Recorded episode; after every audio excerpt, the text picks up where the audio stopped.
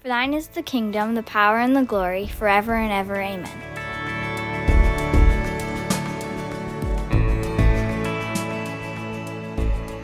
It'd be a pretty ridiculous thing to take a novel, any novel off the shelf, um, and, and simply flip open the pages to any given line and read one sentence and expect to have any idea as to what's really going on in the novel. Just to have, have, to have one sentence out of context would make no sense. You wouldn't know anything about, uh, really about the characters, about the plot, about the backgrounds, about the nuance or the, the tension involved. You wouldn't get any irony, any resolution. You wouldn't see tragedy or comedy. Um, you, would miss it all if you just had one line. It wouldn't make any sense at all. And, and yet, often we come to the Bible uh, in kind of a similar way, where we, we flip through, we pick and choose a verse, we pull it out of context, and we expect uh, to understand really what's going on without knowing the larger story sometimes in which it fits. Um, because the Bible is also a story, even though it was written over thousands of years by over 40 different authors in three different languages. Uh, it's a cohesive story from start to finish. And in Genesis, we see the, the story of creation come about. And then we go all the way to the end of Revelation, where we see the new creation come and, and repair that which was broken and, and restore the way, things the way that God intended them to be. In order to understand each piece, we need to understand the whole, and particularly with Jesus. In order to understand Jesus, you have to understand the entirety. Um, uh, sometimes it's, it's misunderstood that, that Jesus came to perhaps start a new religion. He started something new, that he founded a religion, and that's simply not the case at all. That Jesus came as the fulfillment, that Jesus came as the long expected one, that, that he is coming into the middle of, of an ongoing story. Uh, and so that's why the Old Testament is extremely important because without understanding the Old Testament, we don't understand Jesus. And, and Jesus helps us to understand uh, some of the, the, complex characters and narratives and things that go on in the Old Testament. Uh, and so, we, so both work together in part of this larger story of which we too are a part. So we continue the Sermon on the Mount here in Matthew chapter 5, starting in verse 17. Um, Do not think that I have come to abolish the law or the prophets.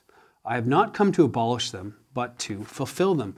Uh, the law and the prophets in that day and age was a way of talking about the Old Testament, the Bible as they knew it, the law and the prophets. So don't think that I've come to abolish it, meaning Jesus was probably responding to some criticisms uh, that, that he was interpreting the, the Old Testament in a different way, in a new way uh, and, and, was ignoring some of the things that the religious leaders of the day felt were important. And so he was being accused of trying to start a new religion, of dismissing the Old Testament. And he said, No, no, no, I'm not starting something new. I'm the fulfillment of all which has to come. Uh, he, he claims, Jesus does, that, that all, everything in the Old Testament is pointing to him, that he is the one to whom it all points. Uh, verse 18 For truly I say to you, until heaven and earth pass away, not an iota, not a dot will pass away from the law until all is accomplished. The iota and the dot is, is referring to the, the script that's actually used. And he said, not even, you know, period or apostrophe, not even the smallest period or apostrophe, the smallest letter will fade away. All of it is still the inspired word of God. And uh, that's important for us to be reminded of sometimes that uh, the Old Testament is still the inspired word of God. Jesus says that he fulfills the law. And one way I like to think of that is if you look at, at the Passover. Uh, so Passover is when uh, the, the, the, Israelites were coming out of Egypt. They were told to slaughter a lamb, put the blood of the lamb over the doorpost, and the wrath of God would come over them. That's a, that's a, a standalone story, extremely important in the life and the history of Israel. Extremely important story. But even within that story, we see the, these prophecies all pointing to Jesus, who is the true and better Passover lamb. Uh, not that it's an exact parallel, because Jesus wasn't a physical lamb, and, and, and we don't actually eat uh, the sacrifice after it's been made. And, uh, and so, so there are these parallels that Jesus is fulfilling. He's kind of a type. And we see this all the way through the Old Testament. And, and, and this Passover idea, imagery as well, is, is also something that is to come in the future. Uh, when the final judgment of God comes, that those of us who have the blood of Jesus, uh, the wrath of God will pass over us. And so there's this ongoing fulfillment to which the Old Testament points. Um, even here in, at this point in the book of Matthew, we see that some things from the Old Testament had already been fulfilled. So the, the long awaited result has come about. So you've got like John the Baptist coming, uh, or, or the incarnation and the virgin birth, things that, that were in the Old Testament, perhaps not even understood up until that moment in the Old Testament, were now being unveiled and fulfilled. Uh, we have some that, that, that would be fulfilled in the near future with Jesus, which would be you know crucifixion and resurrection. And we have some fulfillments that are still coming in the future. For example, the second coming of Christ, when there is a final judgment, when there is finally uh, the new kingdom come and sin is finally dealt with, the, the head of the serpent is finally crushed once and for all. We, we await these things. Verse 19. Therefore, whoever relaxes one of the least of these commandments and teaches others to do the same will be called the least in the kingdom of heaven. But whoever does them and teaches them will be called great in the kingdom of heaven. Um, Jesus, because he is the one to whom the Old Testament points, is also the one who has the authority on the proper interpretation. That's one of the major issues going on in this day. Is different schools have different interpretations, and Jesus is coming in as the authority, as the one to whom it all points to say, this is the correct interpretation. This is really what the Old Testament is about, and this is really what it means for us to obey. For I tell them, for I tell you, unless your righteousness exceeds that of the scribes and Pharisees, you will never enter the kingdom of heaven. Uh, that's got to be a shocking thing for his audience to hear because the Pharisees were known as as the righteous ones. And Jesus says to this crowd that's gathered to hear the sermon that, that unless your righteousness exceeds that of the scribes and Pharisees, you'll never enter the kingdom of heaven. Um, Jesus is often accused of, of being all about sort of grace, almost this like passive hippie who just is all about love. It's just love. And, and certainly, while love is a major part of Jesus and, and what Jesus' mission is, Jesus also really raises the bar on the expectations of holiness and righteousness. See, the Pharisees had an interpretation of the law. They took the Old Testament, and their interpretation was that it was all external. They set a bar themselves, one that they could reach, and they valued the things, uh, they chose to value the things that they already valued and ignored others. And so the, the current traditional interpretation and application of the Pharisees was outward compliance. As long as it looks like you're, you're following the law, then that's all that matters. And it was all about the show. None of it was about the heart or the motives.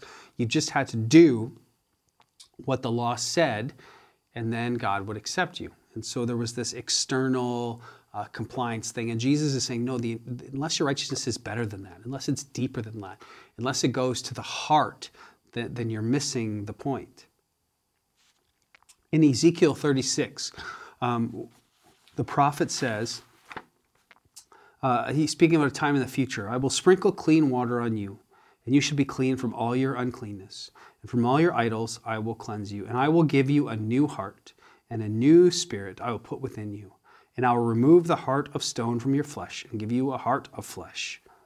And I will put my spirit within you, and cause you to walk in my statutes, and be careful to obey all my rules. So the people are being accused of having these hard hearts of stone.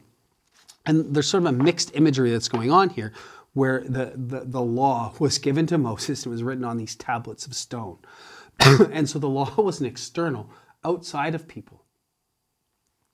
And, and, what we see through the Old Testament in the story and the narrative that is the Old Testament, that people continued to fail. They weren't able to live up to the law. And the Pharisees are ongoing in that, that they, they feigned outward compliance, but their hearts weren't there. They weren't really living up to what was supposed to be there. And so there's this, this hardness of our hearts in sin where we can't actually obey. But there will come a time when God will give us hearts of flesh, meaning He renews our heart. He gives us a new heart. And in Jesus, that's what's going on where we have this heart of stone, but through the work of Jesus, the sacrifice of Jesus, uh, He puts His Holy Spirit within us who gives us a new heart. It's called regeneration, where our hearts now become flesh and malleable. And instead of having this law written externally on tablets of stone, now they're written on the flesh of our heart, meaning that the law is now internal. It's seared on our conscience and it's in our minds, it's in our, our hearts. So there's something different that's gone on where we obey not just because we have this external law, but rather we obey because we truly want to, because it's written on our hearts. It's internal motivation instead of external. Um, it's been said that the law in the Old Testament can be broken down into three categories.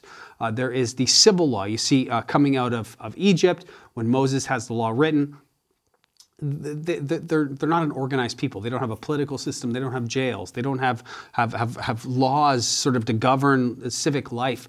And so there's these civil laws to sort of keep people from falling into anarchy and, and everything to, to be chaotic. And so we have those in the Old Testament. Um, there are also ceremonial laws that, that people needed to do in order to bring themselves to God, to teach people who God was through their behavior uh, and, and, and, to sort of magnify sin and sacrifice and to see the love and provision for God through the, these ceremonial laws.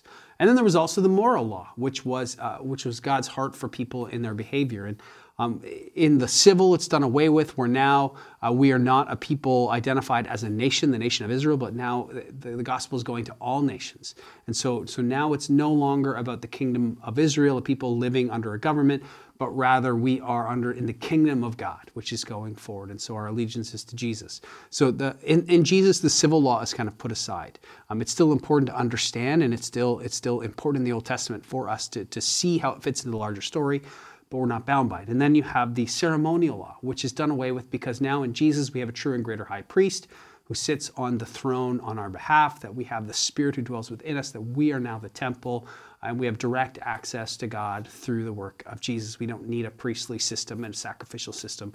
It's all Jesus. But we see in the moral law that Jesus doesn't do away with it, but rather he cuts through the faulty understandings of it and he gets to the heart of the matter. And he says, uh, that there's an expectation here um, of righteousness. And so, for us as Christians, as we look at the, the, larger story we're a part of, as we follow Christ, it's not about the civil and the ceremonial, and it's not about uh, external obedience to a set of rules and guidelines that maybe we pick and choose, but rather there's an expectation of holiness, of, of righteousness in our lives that it's supposed to be written on our hearts and so should be a natural outworking of who we are and what we do. You see, He puts the Holy Spirit within us.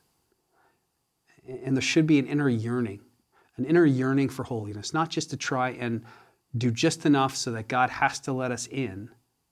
But if we are saved by Jesus, then his righteousness washes us clean, that we are saved by grace, not through works, but saved by grace through faith.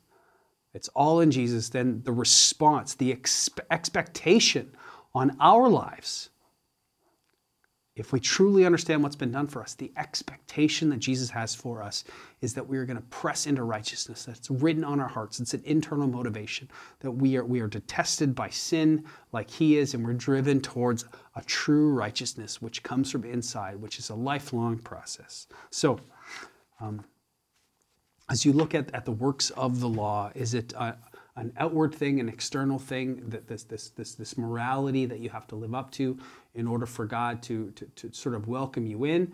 Is it this external thing or is it internal? That you have an internal longing for, for God's life, for God's presence, for God's, uh, God's holiness and righteousness to flow out of our lives. And we should be driven from, from it written on our hearts of flesh, the spirit within us, motivating us towards shedding off sin and pursuing holiness. And so it's a challenge uh, for you in going, what is my motivation for, for goodness, for good works, external or internal? And if it's external, it, it's prayerfully just trying to see um, truly the work that God has done in our lives, what Jesus is calling us into, and allow that to sear on our hearts so that our motivation comes from inside and we walk towards righteousness.